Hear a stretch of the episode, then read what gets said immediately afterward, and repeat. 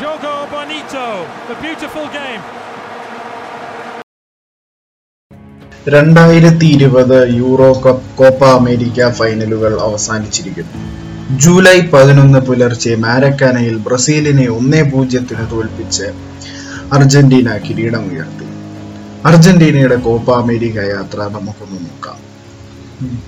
ഒരുപക്ഷെ ബ്രസീൽ എന്ന രാജ്യത്തെ തങ്ങളുടെ ചിരകാല വൈരികളായ ബ്രസീലിനെ ഫൈനലിൽ തോൽപ്പിച്ചത് തന്നെയായിരിക്കണം അർജന്റീനയുടെ വിജയത്തിലെ പ്രധാന മധുരം കൂട്ടുന്ന വസ്തുത.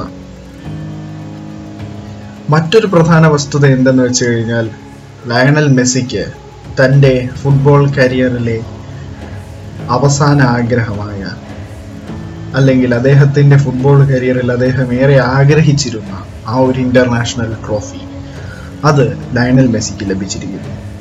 ഏതൊരു ഫുട്ബോൾ ആരാധകന്റെയും ഉള്ളിന്റെ ഉള്ളിൽ എവിടെയെങ്കിലും എവിടെയെങ്കിലും ആ ഒരു ആഗ്രഹം ഉണ്ടായിരുന്നിരിക്കണം. ലയണൽ മെസ്സിക്ക് ഒരു international trophy he completely deserve the award തന്റെ നാലാം ഇന്റർനാഷണൽ ഗോൾഡൻ ബോൾ നേടി മെസ്സി തന്നെ ആ ടൂർണമെന്റിലെ വിജയത്തിന് പ്രധാന പങ്ക് വഹിച്ചു. ടൂർണമെന്റിൽ ഉടനീളം നാല് ഗോളുകൾ അഞ്ച് അസിസ്റ്റുകൾ ഒരു മാച്ചിൽ മൂന്ന് ചാൻസസ് ക്രിയേറ്റഡ് പെർ ഗെയിം ഏറ്റവും കൂടുതൽ ഷോട്ട്സ് ക്രിയേറ്റിംഗ് ആയിട്ടുള്ള പാസുകൾ ഏറ്റവും കൂടുതൽ ചാൻസസ് ക്രിയേറ്റഡ് ഇങ്ങനെയൊക്കെ ചെയ്ത് മെസ്സി തന്നെ ടൂർണമെന്റിൽ ഏറ്റവും മികച്ച താരമായി അർജന്റീനയുടെ വിജയത്തിന് ചുക്കാൻ പിടിക്കുകയും ചെയ്തു. ഇതിനെല്ലാമായിരിക്കണം അദ്ദേഹത്തിന് ടൂർണമെന്റിലെ ഗോൾഡൻ ഗോൾ ലഭിച്ചത്. പക്ഷേ മെസ്സി എന്ന താരത്തിൽ നിന്ന് നമ്മൾ ഇതിൽ കുറഞ്ഞെന്ന് പ്രതീക്ഷിക്കാം. Uruguayan referee Esteban Ostojich final whistle മുഴക്കിയപ്പോൾ Messi എന്ന പ്രതിഭാസത്തിന്റെ കാത്തിരിപ്പിന് മാത്രമല്ല അർജന്റീന എന്ന ഫുട്ബോളിനെ ഏറെ സ്നേഹിക്കുന്ന ഫുട്ബോളിനെ ഏറെ പ്രണയിക്കുന്ന രാജ്യത്തിന് തങ്ങളുടെ ഇരുപത്തെട്ട് വർഷത്തെ കാത്തിരിപ്പിനാണ് വിരാമമായത്.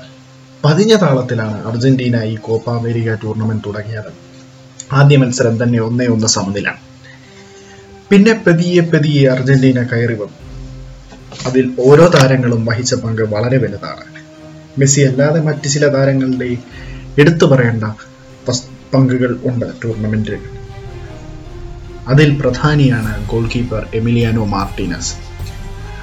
സീസണിന്റെ തുടക്കത്തിൽ ആർസണലിൽ നിന്ന് ആസ്റ്റൺ വില്ലയിലേക്ക് പോയ താരം. അവിടെ വളരെ മികച്ച പതിനഞ്ച് ക്ലീൻ ഷീറ്റുകളോടെ വളരെ മികച്ച പ്രകടനം തന്നെയാണ് കാഴ്ചവെച്ചത്. ആസ്റ്റൺ വില്ല പോലെയുള്ള ഒരു മിഡ് ടേബിൾ ക്ലബിന് ഇത്രയും മികച്ച പ്രകടനം കാഴ്ചവെച്ച അദ്ദേഹം തന്നെയാണ് നിരീക്കണം നമുക്ക് പറയാം മെസ്സിക്ക് ഇന്റർനാഷണൽ ട്രോഫി നേടിക്കൊടുക്കുന്നതിൽ. അദ്ദേഹത്തിന്റെ പ്രിയതാരം മെസ്സിക്ക് ഒരു ട്രോഫി നേടിക്കൊടുക്കുന്നതിൽ പ്രധാന പങ്ക് വഹിച്ചത്.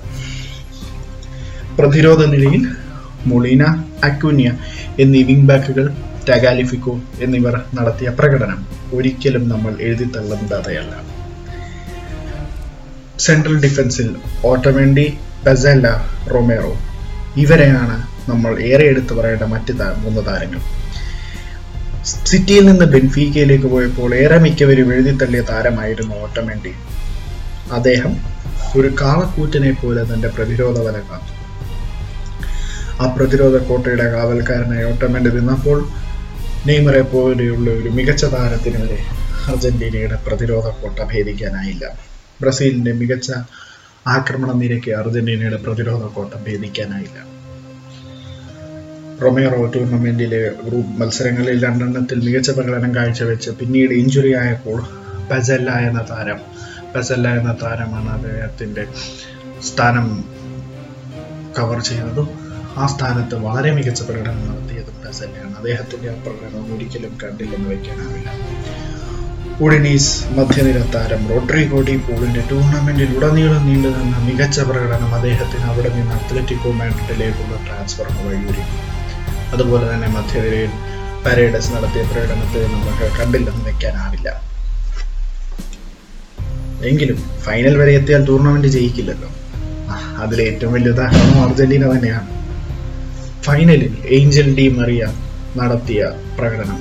ഒരു ബിഗ് മാച്ച് പെർഫോമർ എന്ന അദ്ദേഹത്തിന്റെ വിളിപ്പേര് അദ്ദേഹത്തിന്റെ ആ ഒരു ലേബൻ അതിനോട് നൂറ് ശതമാനം നീതി പുലർത്തി ഒരു പ്രകടനമാണ് ഏഞ്ചൽ ഡി മറിയ കാഴ്ചവെച്ചത്.